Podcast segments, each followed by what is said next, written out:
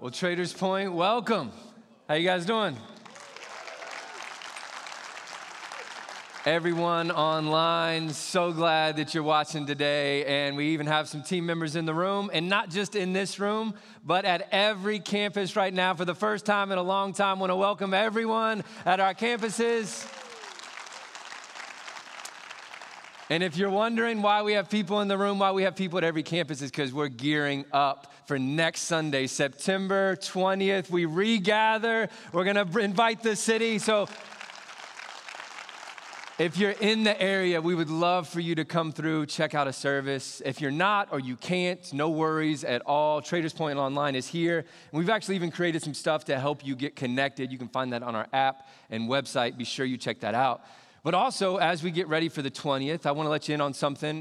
Brockett is going to be back to preach a message from his heart. So we're going to take a break in the Luke series that we've been in, and Aaron is going to preach a series called Behind the Mask. And here's what that is. We are in some divisive times that are only magnified by distance, right? We are 6 feet apart. We talk through a screen and over a keyboard behind a mask. And it becomes really easy to forget who's on the other side of the mask, on the other side of the screen. And what we want to do is do everything we can as a church to bring unity in this season. So what we're going to do over the next few weeks is actually study a prayer of Jesus. One of his last prayers before he ascends into heaven is a prayer of unity. And that's the kind of church we want to be. Unity for us and unity for our city in this next season. So I'm telling you, September 20th, Behind the Mask, you do not want to miss it. Make sure you get back to check it out next Sunday.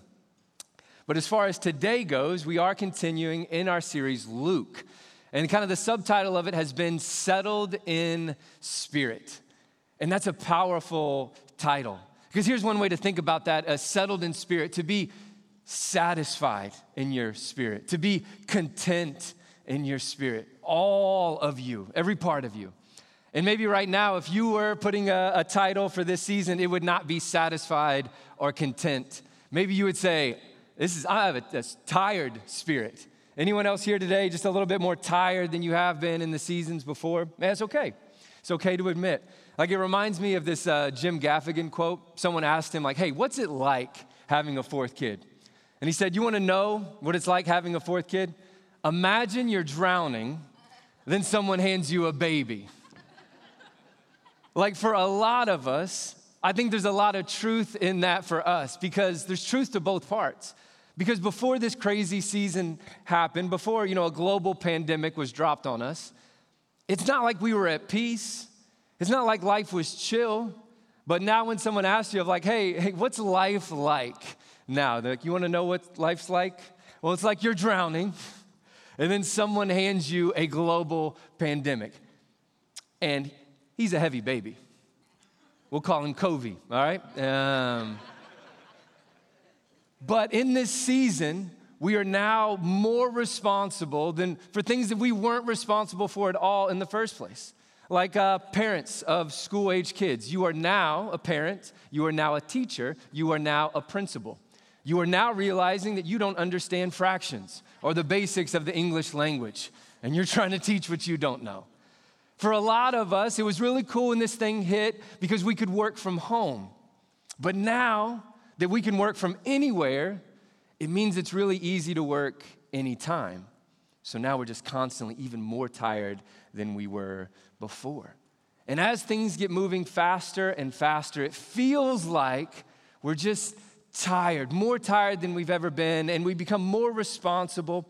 And these kind of structures that we had placed in our lives, whether that was a school structure, work structure, home structure, these lines we had built to hold some sanity have now collapsed, and we just feel tired, wondering, when is this going to end?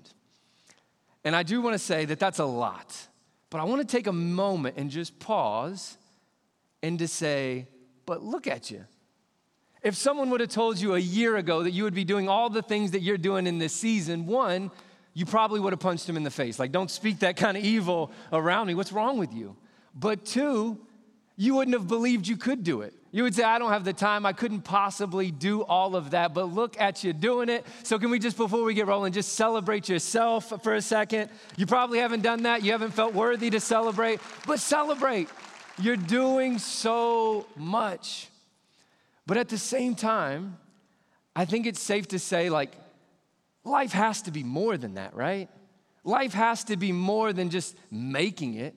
Just limping to the next checkpoint, bobbing up and down, just trying not to drown. Like, it has to be more than just waiting for the tide to lower a little bit so we can get back in the water and continue on with life. And you're right.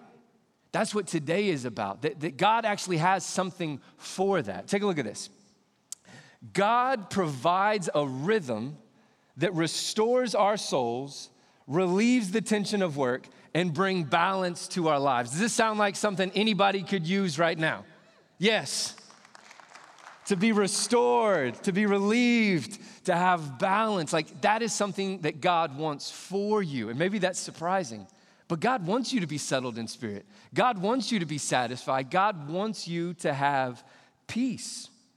And that's what we're going to be looking at today. And if you have a Bible, you can flip or scroll there. We're going to pick up in Luke chapter 6, starting in verse 1. If you don't have a Bible, don't worry about it. Everything will be on this screen next to me. But by the time we pick up in Luke chapter 6, there's some tension in the air, and we'll pick up on it pretty quickly as we read these first few verses. But take a look at this. It says, one Sabbath day, as Jesus was walking through some grain fields, his disciples broke off heads of grain, rubbed off the husk in their hands, and ate the grain. But some Pharisees said, why are you breaking the law by harvesting grain on the Sabbath? Now, let's just stop right there, because to understand what's happening and what's going to happen, we have to understand one of those first few words in the scripture we just read, and that word is Sabbath. Sabbath. And maybe when you read across that, you're like, I kind of think maybe I know what that is. Or maybe you're like, I have no idea what that is. And that's not surprising. No big deal. But like I said, to understand where we're going to go next, we have to understand the context of this word. Not only what it means for us, but what it would have meant for an ancient Jewish person. What is this thing? And what we'll see is that the Sabbath is something that was actually there from the very beginning. And it's a really big deal, and for good reason. It was created by God as a gift for us.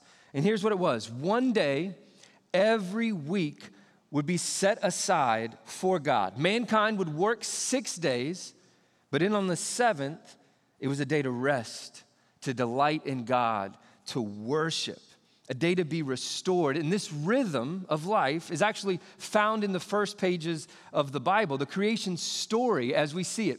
In Genesis 2, God himself models this rhythm. Take a look at this.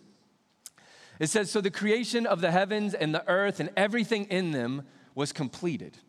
And on the seventh day, God had finished his work of creation, so he rested from all his work. And God blessed the seventh day and declared it holy, because it was the day when he rested from all of his work of creation.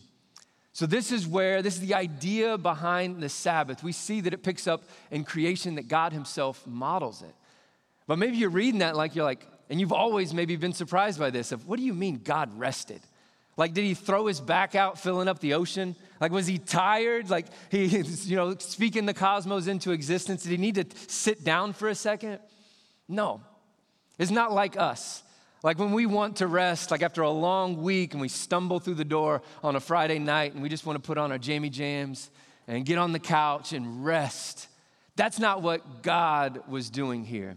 You see, God was actually completing a work and then making a deliberate choice to rest. Because to God, this is what it means to rest. To rest is to be satisfied.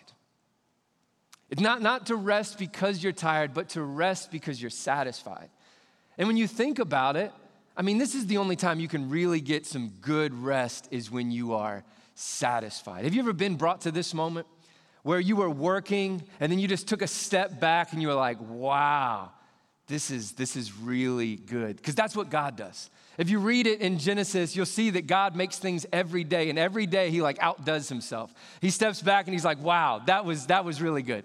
And then the next day he's like, no, that was even better. And then by the third day, fourth day, he's losing his mind up there. Like, this is the best thing I've ever seen. And then he steps back and he rested.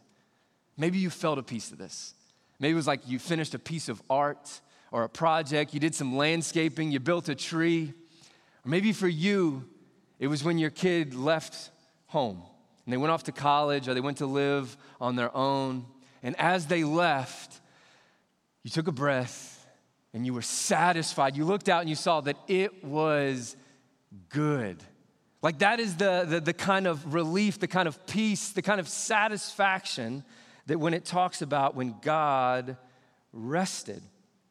So he speaks it into creation. He puts that rhythm into creation. But then God actually takes it a step further with this idea of the Sabbath. And he makes it one of the 10 commandments. If you remember this, number 4, the fourth commandment is to remember the Sabbath.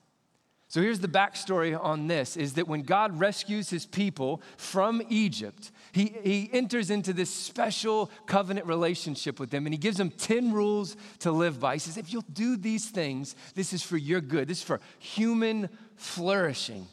And one of the rules was to remember the Sabbath. To always remember, to keep it holy, because I made it holy on that seventh day when I rested. So check this out. The rhythm of the Sabbath was spoken into creation and built into community. It's so important that when God was establishing his people, he said, I'm gonna command this because I want it so bad for you. I don't want you to miss out on it because it's such a good gift. That I'm gonna make it a rhythm of your life because rest is needed. Like, we know this is true when it comes to sleep. Like, we do it every single night. Our bodies just naturally start to give away and we get tired and we go to sleep. I mean, think about this. Rest is needed to sustain life. If you lived to be 90 years old, Lord willing, you will spend 30 of those years sleeping. Some more than others. You ever talk to somebody and they're like, yeah, I'm just not good unless I get a solid 12. 12 hours?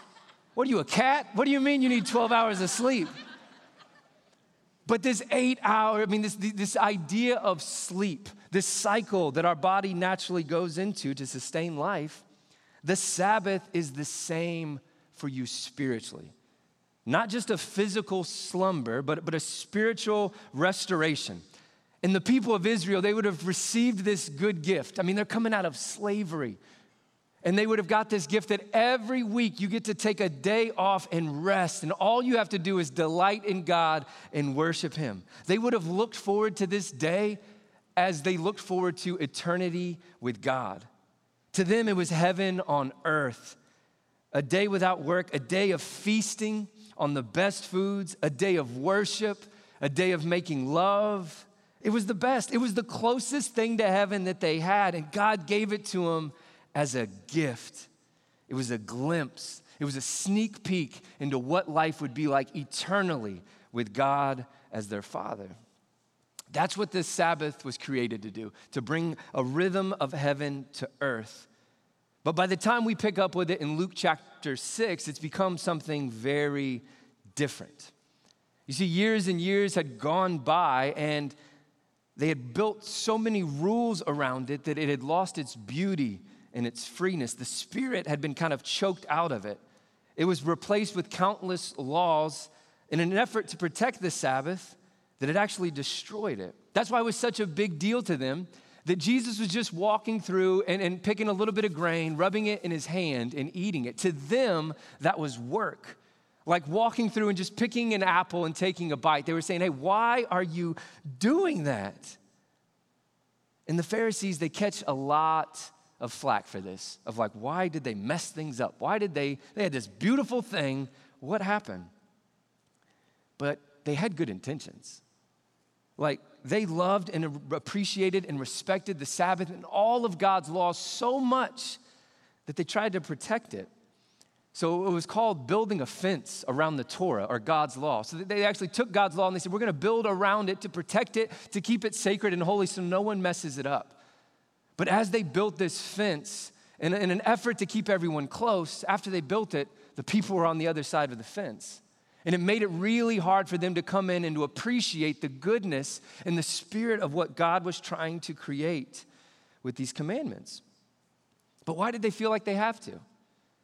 Well, it's because things like rest and work are so big and so vague that they're hard to describe. And our nature is immediately to push the lines of, well, what is work and what is rest? I mean, we see this show up all the time. If you have kids, sorry, most of my examples have kids. I have a lot of them, so that's what I go off of, all right? But if you're outside with your kids and they're like, hey, can we play with them sticks? And you're like, yeah, you can play with them sticks. I promise you, 2 minutes later, crack, you come running over. What happened? And then they're looking at you like it's your fault. You said we could play with the sticks. I didn't say you could hit him in the face with a stick, but you didn't say we couldn't. So then what do you do? Okay, all right, you wanna do this? You can't be close to anyone with a stick. You can't swing a stick. You can't hold a stick in your dominant hand, all right? Look at me. You can't carve the stick into a knife, all right? You can't run with a stick. Eventually, no one wants to play with the stick. That's kind of what's going on here. They had built so many rules and laws around it that actually the Jewish people didn't even want it anymore. They would rather work than enjoy this Sabbath day. It's almost like being grounded. Anyone ever get put on punishment as a kid? There's a big difference between being at home alone and doing whatever you want, enjoying all of the goodness of your house, than to have to sit in your room and do nothing. I don't want to hear you speak. I don't want to hear you talk. I don't want to hear you breathe. Eventually, you're like, can I go to school? I'm looking forward to Monday where I can just be with someone and do something. That is a lot of what the Jewish people were experiencing. They had lost the freeness. They lost the beauty of this Sabbath. They would rather work than enjoy this good gift that God had given them. And that's what you're picking up on it. This tension of they come to Jesus. They try to check him. Like, what are you doing? Why are you breaking the law of the Sabbath? But look at Jesus' response.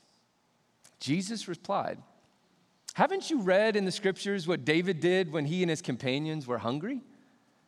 He went into the house of God and he broke the law by eating the sacred loaves of bread that only the priest can eat. He also gave some to his companions. And Jesus added, the Son of Man is Lord even over the Sabbath. So what's Jesus talking about here? Well, he references this story about this guy named David, who was an ancient king. And what he's talking about here is during this time in David's life, he's on the run for his life. And him and his buddies are hiding out and they're starving, so they break into God's house and they take this bread, this sacred bread that was only used for a certain ceremony, and they take it and they eat it. And Jesus is saying, do you remember that? Do you remember that God didn't say anything? That even though he took this sacred bread, that God didn't condemn him? Because there's something different about these ceremonial laws. There's something different about the Sabbath, because God would never do the same thing with a moral law. Like just because you're on the run or just because you're in a hurry, he wouldn't be like, oh, it's okay. You killed a guy? Stop. You were running. It was a busy day. Hey, you stole a car? How else were you going to get there, man? You were running behind. No. Jesus is saying God would never do that, so what is it? There must be something else. Jesus is saying that the ceremonial laws, even the Sabbath, they were all put there as placeholders. They were signs to point to something else, something bigger, something greater. And then he doesn't leave them hanging for long, because then he says, I, the Son of God, I am Lord over the Sabbath. What he's saying is the sign that you've been waiting for, this placeholder, you can now take it up because the Lord of rest is here. And if you want true and unending rest from here on out, you're going to have to go through me to get it. Like there's this huge moment where Jesus says, I am God and I came to bring rest. I'm the Lord of it, over and over again. Can we celebrate that Jesus is God? And Jesus provides rest on a level that we cannot comprehend unless we go through him. That Jesus makes this unbelievable claim that he is God, that he's the Lord of the rest. And it's one thing to say it, but in the very next line, what Luke gives us, Jesus proves it. Take a look at this. It says, on another Sabbath day, this is not by coincidence. If you read the story through the Gospels of Jesus' life, my man mostly does things on the Sabbath. He's being intentional here, showing us something. On another Sabbath day, a man with a deformed right hand was in the synagogue while Jesus was teaching. And the teachers of religious law and the Pharisees watched Jesus closely because they were ready to celebrate who Jesus is, that he is the Son of God. Nope. Because they watched him closely, because if he healed the man's hand, they planned to accuse him of working on the Sabbath. And you just get a fraction of what they're going through, how hard their hearts have become, because they're all in the synagogue together. They're hearing these incredible teachings about Jesus. They even believe he's able to heal because they're waiting on him to do it. But for all the wrong reasons, they're thinking, if he heals on the Sabbath, we can really get him now. Everyone's on the edge of their seat waiting to see, what is Jesus gonna do? You won't do it. I bet you won't do it. Not with all of us here. Look at what Jesus does.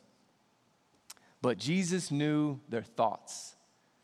And he said to the man with the deformed hand, come and stand in front of everyone. So the man came forward, then Jesus said to his critics, I have a question for you. Does the law permit good deeds on the Sabbath, or is it a day for doing evil? He puts this question out there, hoping someone will answer, but they can't. Because they know if they say that it's a day for doing good, then they can't be upset if he heals this man. He's got him stuck. So then he moves on to the next question. He says, is this a day to save life or to destroy it? Because he could save this man's life. I mean, you don't think about it too much, but he has a deformed right hand. Maybe he can't work. Maybe it's really hard for him to work. Maybe at the most, healing this man's hand could place his faith in Jesus and save him eternally. There's so much life-giving that could happen here. But he says, is this a day to save life or to destroy it? Silence. And he looked around at them, one by one. This is a move. Imagine standing in front of the whole room. And just looking at him one by one. Are you going to say it? Are you? Who's going to speak up? And then on the other side, someone speak up. Someone see how crazy you're being. Someone just have the veil removed so you can see that I'm here to do a really good thing. But it's silence. So he says to the man, hold out your hand. So the man held out his hand, and it was restored. But maybe you're thinking, wow, I know they missed it before, but maybe now they get it. I mean, come on. He just healed a man on the Sabbath in the synagogue. Obviously, he is who he said he is. Now they're going to throw a party because a man just got healed in church. No. Look at the last line. At this,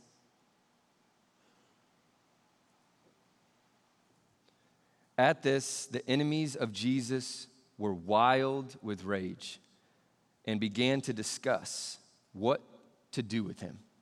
And this is not the cute, what am I going to do with you? Like when your puppy chews up your shoe, like what am I going to do with you? This is the, what are we going to do? How are we going to kill this man? Just think about where they are, how much they've missed it. That in their effort, and God, Jesus talks about this all the time, that in your effort, searching the scriptures, studying it, building these fences, thinking that that is what will save you, you're missing the very thing that will. And they lost it. And it was all happening right in front of them.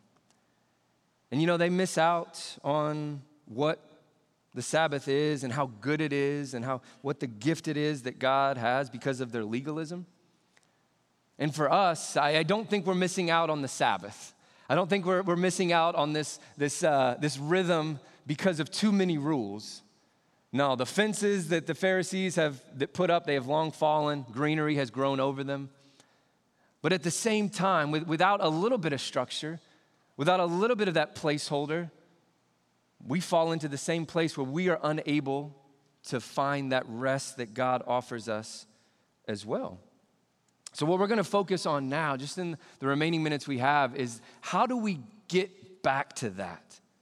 If this is a really good gift, if it's something that God spoke into creation, that he gave it to his community as a gift, then how can we get it back? How can we enter into the rest of God? How can we truly be satisfied? How can we get past this feeling of just drowning while we're just bobbing up and down, waiting for the weekend so we can get a few quick breaths before we're thrown back into the water? Because the Sabbath is more than a day. It's a life of rest. It's a life of being content, a life of being satisfied. And some of you might be thinking, but do we have to? Because didn't you just say that Jesus is the Lord of the Sabbath and that there was a placeholder and now he is our rest? So do we really need a day?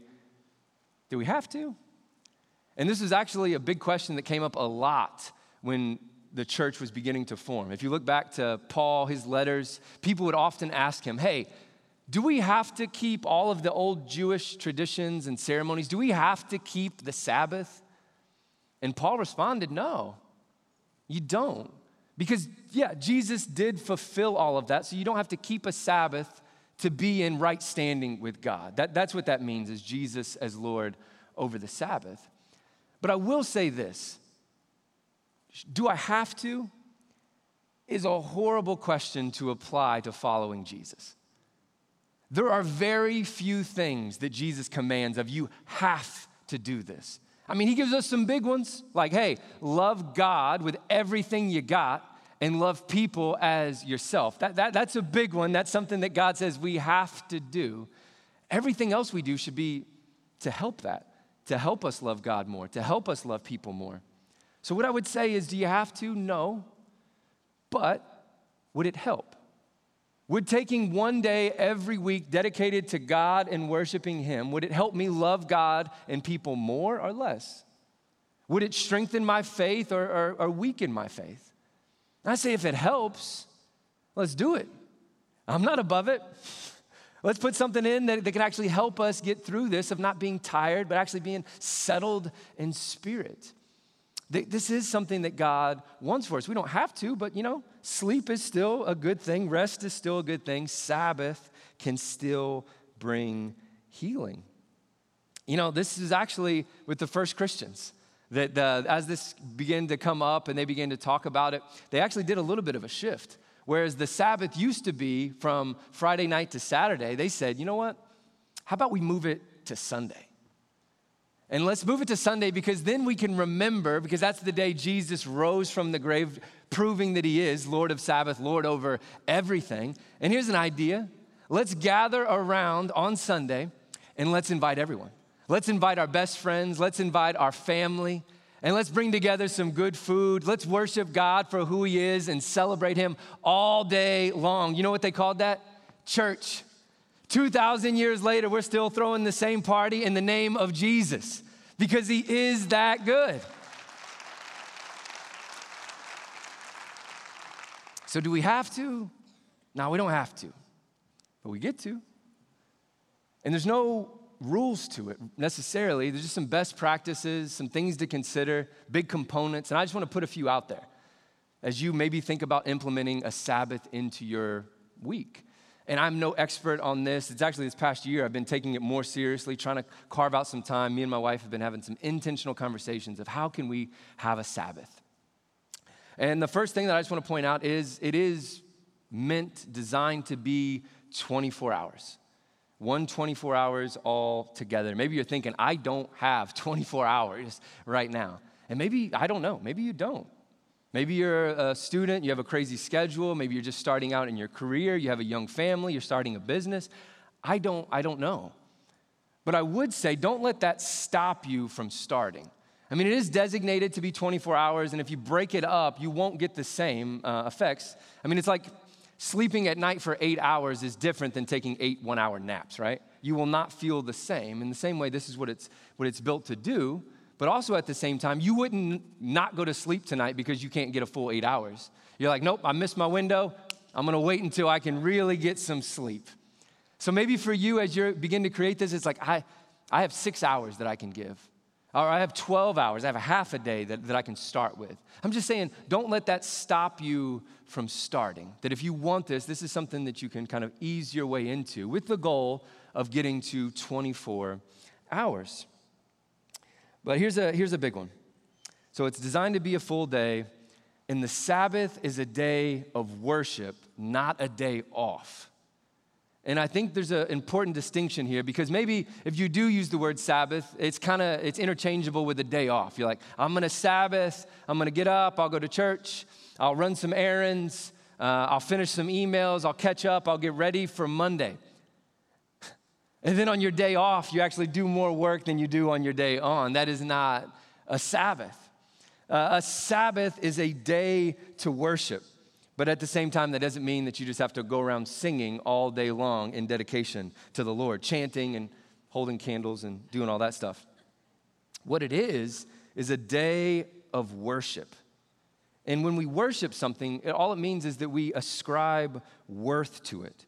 And by blocking off a whole day and saying this day is just about you and me growing closer to you and me falling more in love with you, that's how we worship God, when we stop everything else. That's actually literally what the word means, to Sabbath, is to stop, to cease from working, and to stop from work both paid and unpaid.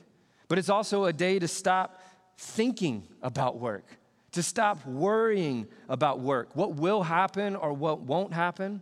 It's a hard stop from the ordinary so that you can enter into this specific time with God. It's a call to stop striving.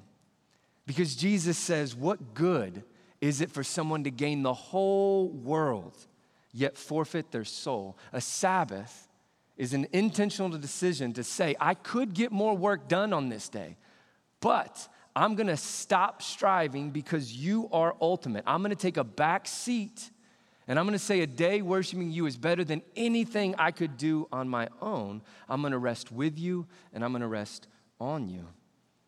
It's a day to stop wanting, which is so deeply embedded into our hearts, into our culture, to want the next thing, to want the next house, the next job, the next car, the next pair of shoes, the next toy. It's a day to stop and to rest and to realize that everything keeps spinning even when we stop moving, that God is in control, and that even though I don't have everything that I want, I can make a choice to be satisfied with what I have. It's a time to get our desires back in order. It's great to have desires. It's great to want things and to strive for things. But if those desires become ultimate, they will bring you to anything but rest. Setting aside a full day allows us to almost do a trust fall with God. I could get more work done. I could do more, but I'm gonna make a choice to stop. And I'm gonna trust you. I'm gonna take you at your word. This rhythm that you've placed into community, that you've placed into mankind, I'm gonna lean on it. And we can see this is where God begins to do his best work. This is what Jesus came to do. It's a restorative work, not just for deformed hands, but for healing in all of its type, to refill you with creativity, to refill you with wisdom and clarity. It's a blessing, meaning it's life-giving. And prayer, and touch, and kindness, and love. The best things the world that we can experience here, those are all found in rest, not in speed. This is a day to say, I'm gonna stop, and I'm gonna enjoy. So it's not a day off, it's a day to worship. And here's the last one. Sabbath does not mean I'm ready to stop. It means I'm ready to surrender. What this means is that we can't just wait until the work ends. You're not gonna luck up on that, all right? It's not this idea that we can finish our work and then stop. If you're waiting for that, you will be waiting for forever. There will always be another phone call, another meeting, another project, another spreadsheet. Another thing will be waiting. This is a moment in time to surrender and to say, God, I'm going to give you the next 24, even though I know I got a lot of things waiting for me. It's not taking a Sabbath, is not trying to cram everything into one less day. But what it does is it makes you really intentional. And when you get your yes right, when you say that this is what I'm committed to, then it allows you to have a really strong no with those other things. Because if I start with the most important thing, then it becomes easy to push those other things out of the way. It's a day of surrender. So what I want to ask you is just what could that look like for you? Once again, no rules, but what would the best 24 hours look like where you could honor God and bring yourself joy? So I just want to give you a few ideas of what this day could look like for you. Shut it down. What if you entered into a time, or maybe for the first time in a long time, you shut it down? Email, work, everything. I heard an idea of a Sabbath box. It means with everyone in your house, as you move into this time of Sabbath, this day of worship, that you just put everything physically into a box, whether that's a phone, computer, iPad, you lock it all away. Shut it down. What would it look like for you to wake up without an alarm clock? Some of you just shook a little bit. Like, I can't even imagine that. What would that be like to not have but to wake up naturally and to move slowly? What would it look like for you to just wake up and just move into a time in the presence of God to pray, to make a nice drink in the morning, a nice hot drink, cup of coffee, glass of tea? Some of you are like, well, I really don't need caffeine to start my day.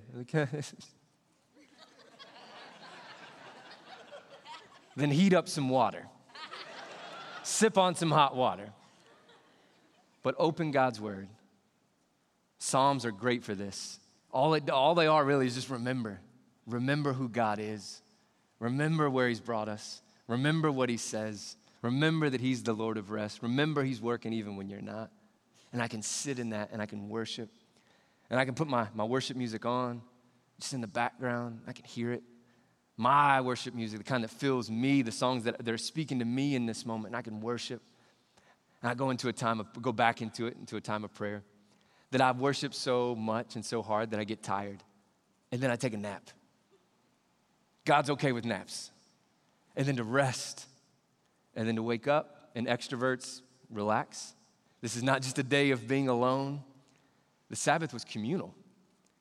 It was a day of being together, a day of feasting, a day of the best meals. So what would it look like for you to move your favorite meals, your best meal, the meal you're going to look forward to all week, to the Sabbath? And not the microwave. This is the slow cook. This is the chopping the onions and the peppers, putting it in the crock pot, letting it stew and marinate and waiting, inviting over your best friends and your family, having rich conversations. What would that look like? To be completely filled up, to honor God by loving people. What would it look like to have a little bit of space for spontaneity? To not structure it to the point that you can't do anything, but half of this is that you get, if you slow down that much and you spend that much time with God, you will begin to see things differently. You will see your family differently. So what does it look like to have space that when God places that on your heart, you say, I need to spend some extra time with my spouse. I got some words that are just, that I need to pour out on them. I need to let them know how loved they are. Or maybe it's one of my kids or one of my best friends. They need some of my time. Or what would it look like for you just to come to this spot and it's like, I need a walk. I need to be outside. I need to see the leaves fall. I need to feel the wind against my face. To have the space to be able to do that, to move into this time where you can be completely filled, that you can honor God with all of it. But here's the truth. It's a lot of work to rest, to bring things to a halt. But we can either choose to Sabbath or we can be forced to. Because you are not a machine, I am not a machine. Rest will come either through intentional Sabbath or it'll come through burnout or sickness, but you're gonna have to sit down. You're gonna have to rest one way or another. But with this, we get to appreciate this good gift that God has given us. And maybe you're feeling it right now because you've never known rest. But as I'm talking about rest and as I'm saying take a day off, you're immediately thinking there's no way that I could do that. If I took a day off, my peers would go flying by me. If I took a day off, my work would not see me the same way. I wouldn't get that promotion. I cannot afford to do what you're saying. And I would say I get it. And I don't know if taking a day off and dedicating it to the Lord will move you in the direction that maybe you think it will. But I would say this, maybe it doesn't keep you from something. Maybe it saves you from something. Maybe with this intentional rhythm that you place into your life, it allows God to do a restorative work and you have more years and better years and more fruitful years, and you get to appreciate life in the rhythm that He had created. I don't know. And anyone can do this. You can carve out a day to stop. Even if you're watching today and you would say, I don't believe in God, you can do a Sabbath day. It's actually becoming a thing. It's called a secular Sabbath. There's people in the marketplace, people that are working and looking around and realizing something is wrong. People are burning out. Depression is high. Suicide is high. People are just falling apart. So they start looking back to these ancient practices of like the Jewish people. And they're saying, what about this? What about carving out a full day to rest and to have peace? That sounds pretty good. And they're applying it. And guess what? It's working. But at the same time, you can take a day and fully rest and do all that, and it will help. But there's one thing that you can only get through Jesus. That with Jesus, coming to Him as the Lord of the Sabbath, there's only one thing that He provides that nothing else can provide. And that's rest from the most debilitating work that there is. It's rest from trying to earn your worth through your effort. You know, people talk about, I have a money problem. I have a greed problem. I'm just trying to get to the thing. That's not what it is. Money might help you scratch it a little bit, but it's deep down in there. Within our broken souls, this idea that if we would just work a little bit harder, if we were a little bit better, things would be better. I know that I carry this weight. This idea that if I just cared more, if I loved more, if I showed up more, if I spoke more, if I was better, then things would be better. And it's the most debilitating thing that you will ever experience. And it's this voice that never goes away, that you are never enough. You can't shut it off. But what Jesus provides is soul rest. That inner murmur that's inside of us saying, keep going, strive more. You haven't got it yet. Keep going. You will never earn it unless you wake up early and stay late. And that line just moves and moves and moves. And Jesus says, no. Enter this rest that I have provided. He's the only one that can answer that deep soul just crying out. Because the only one that we ever had to prove ourselves to was God Himself. And now, because of Jesus, when God looks at you, hear this. If you place your faith in Jesus now, when God sees you, He sees you just like on that day of creation. When He created everything and it was perfect and He said it was good and He was satisfied. Now, if we place our faith in Jesus, when He looks at you, no matter how bad or how much you've went through or what you're going through, what you're feeling, what you believe about yourself, if you place your faith in Jesus, He looks at you and He says, wow, that is good. And He is satisfied. That we don't have to want for another thing, but God looks at you and He says that it's good. And look at what Jesus offers. Jesus said, come to me all who are weary and carry heavy burdens, and I will give you rest. Take my yoke upon you. That Jesus lived this perfect life, the life we couldn't live, the life if we never took a Sabbath and lived a million lifetimes, we couldn't do it. And Jesus came in all of His grace and all of His mercy, and He said, rest, come to me, and I will provide a rest that you can't comprehend. That I'm here to remove the placeholders, that you can enter into a rest that will start today and go for all of eternity. that you can appreciate and fall into this rhythm right now.